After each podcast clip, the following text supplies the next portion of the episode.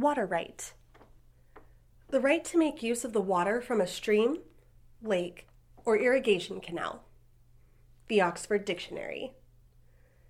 This is a topic that you'll hear about for the next few years in our area. The state of Idaho, however, has been delegating water rights since the late 70s. It's only recently become a current event in our area. In Bonner County, 10% of the surface area is water. But there's no shortage of it up here, which might be a reason why this area is one of the last in Idaho to be delegated by the Department of Water Resources. But that doesn't mean that the Clark Fork Oreille River Basin is immune to legal disputes over water. Over the last two weeks, IDWR has sent officials up here to share information and help people out when it comes to sorting through their water rights. This topic gets complicated, especially when you're dealing with individual people and circumstances. This episode is going to cover the topics already reported in the Bonner County Daily Bee, but I'm going to take you into the details that didn't make it into the articles. Some of this information is very fascinating and caught me off guard at times. I think you should know about it too. I'm Anissa Keith. You're listening to the 7B podcast. One of the most major things I learned is that there's a unique legal system for just this topic. Idaho is a semi arid state, and topics surrounding water have all of the potential elements for stirring up passion in people.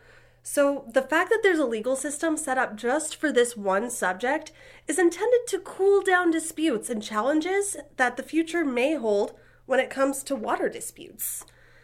Even though the world surrounding water rights gets complicated, the thing itself is quite simple.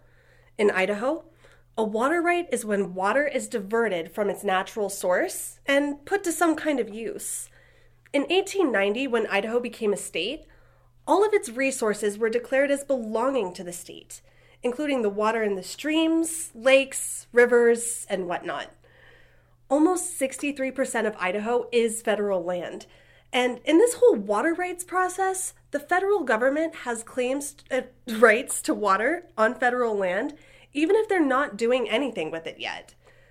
Throughout my time sitting in public meetings, the interactions between the federal government and the state is a hot button issue that comes up a lot.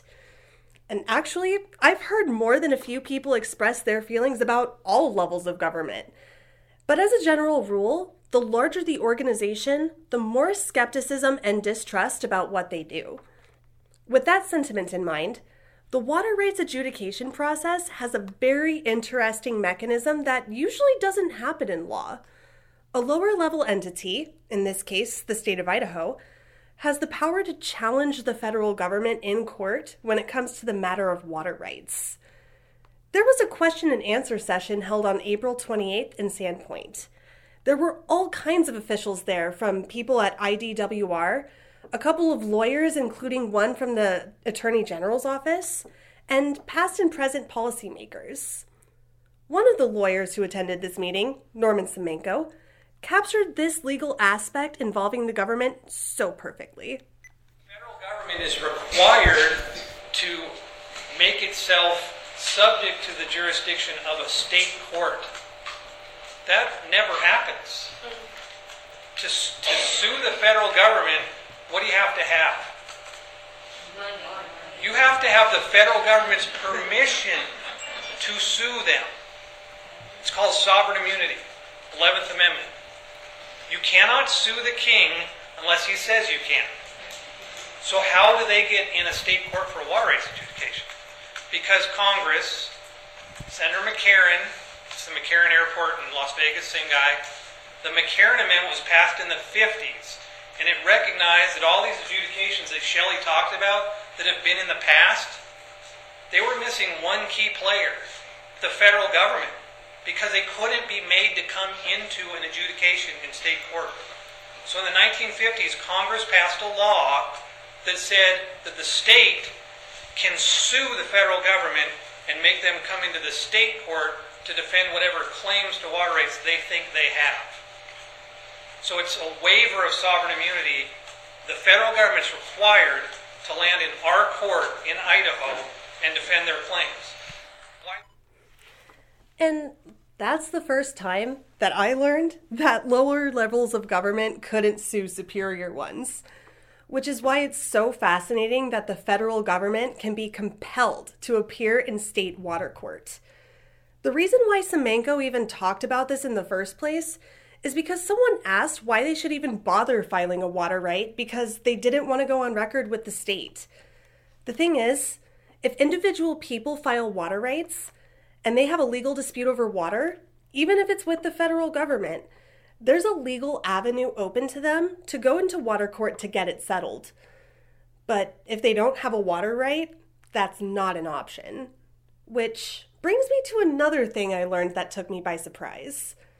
Individuals in Idaho have natural water rights, meaning if people are successful in diverting and using water for domestic purposes, they don't have to get permit or permission first. It's not illegal for Idahoans to use water for their own personal use, which I think is so cool. But with that being said, even though people don't have to get permission first, that doesn't change the fact that other people will choose to go on record with the state about their water rights. And if there ever is a dispute, those who have documentation will have more leverage in water court. Here's where it gets curiously complicated. Let's say two people walk into water court, each with a water right, with claims to the same water. There are ways of settling the dispute, and it comes down to who claimed the water first. There's this phrase I hear all the time in every single water related meeting first in time is first in right. And just a side note, being first means when the water was put to use and not when the document was put into the state's files. And apparently, there are some people in Idaho who are claiming water rights back to before Idaho was even a state.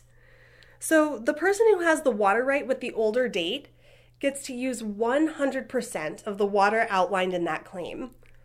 There are so many ways claims can be proven, and I'm pretty sure I still don't know all of them, but pretty much anything that can be used as evidence in a court of law can play a role in a person's claim even someone's word. Another one of the lawyers at the April 28 meeting, Deputy Attorney General Lacey Rammel O'Brien, put it simply.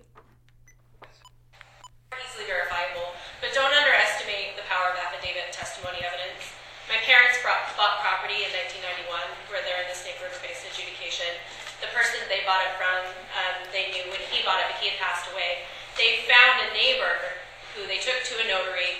He said, I remember that there was cattle here and they drove this well and that was this time and I was this age and I swear that this is true. And they took him to a notary and that evidence is still like if I look up my parents' water right, that is proof of their priority date for their well. So if you can find an old timer that's willing to go to a notary with you and say, yes, I remember this, and they do actually remember it, like that evidence is also valid in this type of proceeding. So records and those types of things are difficult to find, don't underestimate your neighbors. Like, I wouldn't have believed that if I hadn't have heard it from an official. There are more common ways of filing claims, but anything that can speak to the age of water use, like equipment, photographs, journal entries, it's fair game to be included in a claim submitted to the Department of Water Resources. But it's not like the department is just going to take your word for it either. They investigate these claims, and then they'll respond with a document that shows how old they verified a claim to be. Of course, claims can be disputed in the early stages, which is one of the reasons why this process takes so long. But Semanko said in the meeting that it's smart for people to attempt claiming the oldest possible date they can in order to give their water right more seniority.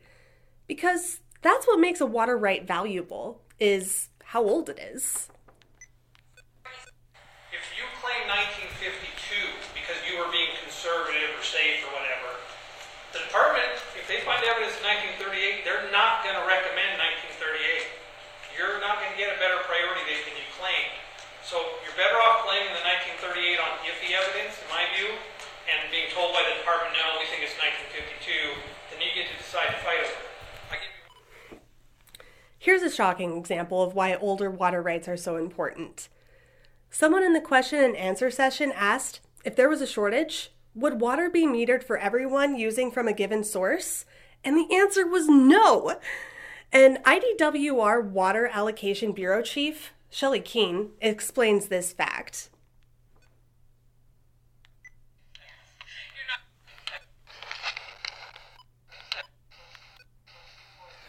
Yeah, no, it's it's it's not apportioned out. The person the, the person with the senior water rights gets all of their water before the next person in line gets gets any. And so in in southern Idaho where we do have water districts and every year because they're water short administer water by priority uh, you know some people are curtailed shut off uh, in the middle of the summer every year because uh, we have to make sure that those people with the older water rights, some of them dating back to the 1860s or 1870s, get all of their water. And, and that system was just created by our, our forefathers to give people incentive to develop the resource and, and uh, uh, build the economy of, of the state of Idaho and, and all the arid western states for that matter. Even though the panhandle is blessed with a lot of water, I can easily see this exact point being controversial, especially when it comes to some people getting 100% of their water and other people being shut off. Something I hear in public meetings is the fact that the county, in, the, in this county, people's wells are running low or going completely dry.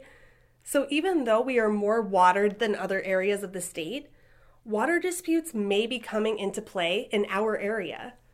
Knowing that, it made this next bit of information even more interesting. Even if a person is using water f- purely for aesthetic purposes, it counts as use. Someone asked if they could use their pond as a water right, and Keen said yes. Here he is again. Right, so 100 years ago, that might not have been considered a beneficial use.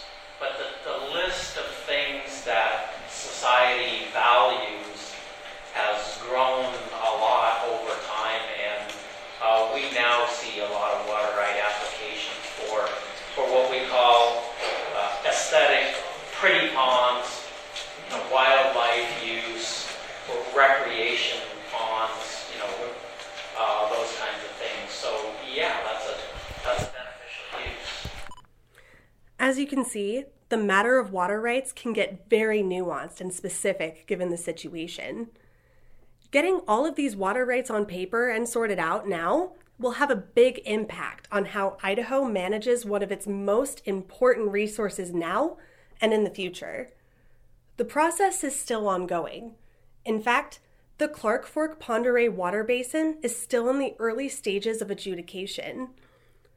Those are the things that stood out to me most in covering this topic so far, and I'm sure it won't be the last time I learn something surprising about this topic either. And I didn't even cover the very basics about water adjudication in this episode. You can learn more by reading previous articles in the Bonner County Daily Bee. Links to specific articles can be found in the description of this episode. If you're interested in doing your own research or possibly filing your own water claim, a good place to start is at the Idaho Department of Water Resources website at idwr.idaho.gov. This has been fun. I hope you learned something. Until next time, this has been Anissa Keith, and you just got done listening to an episode of the 7B podcast.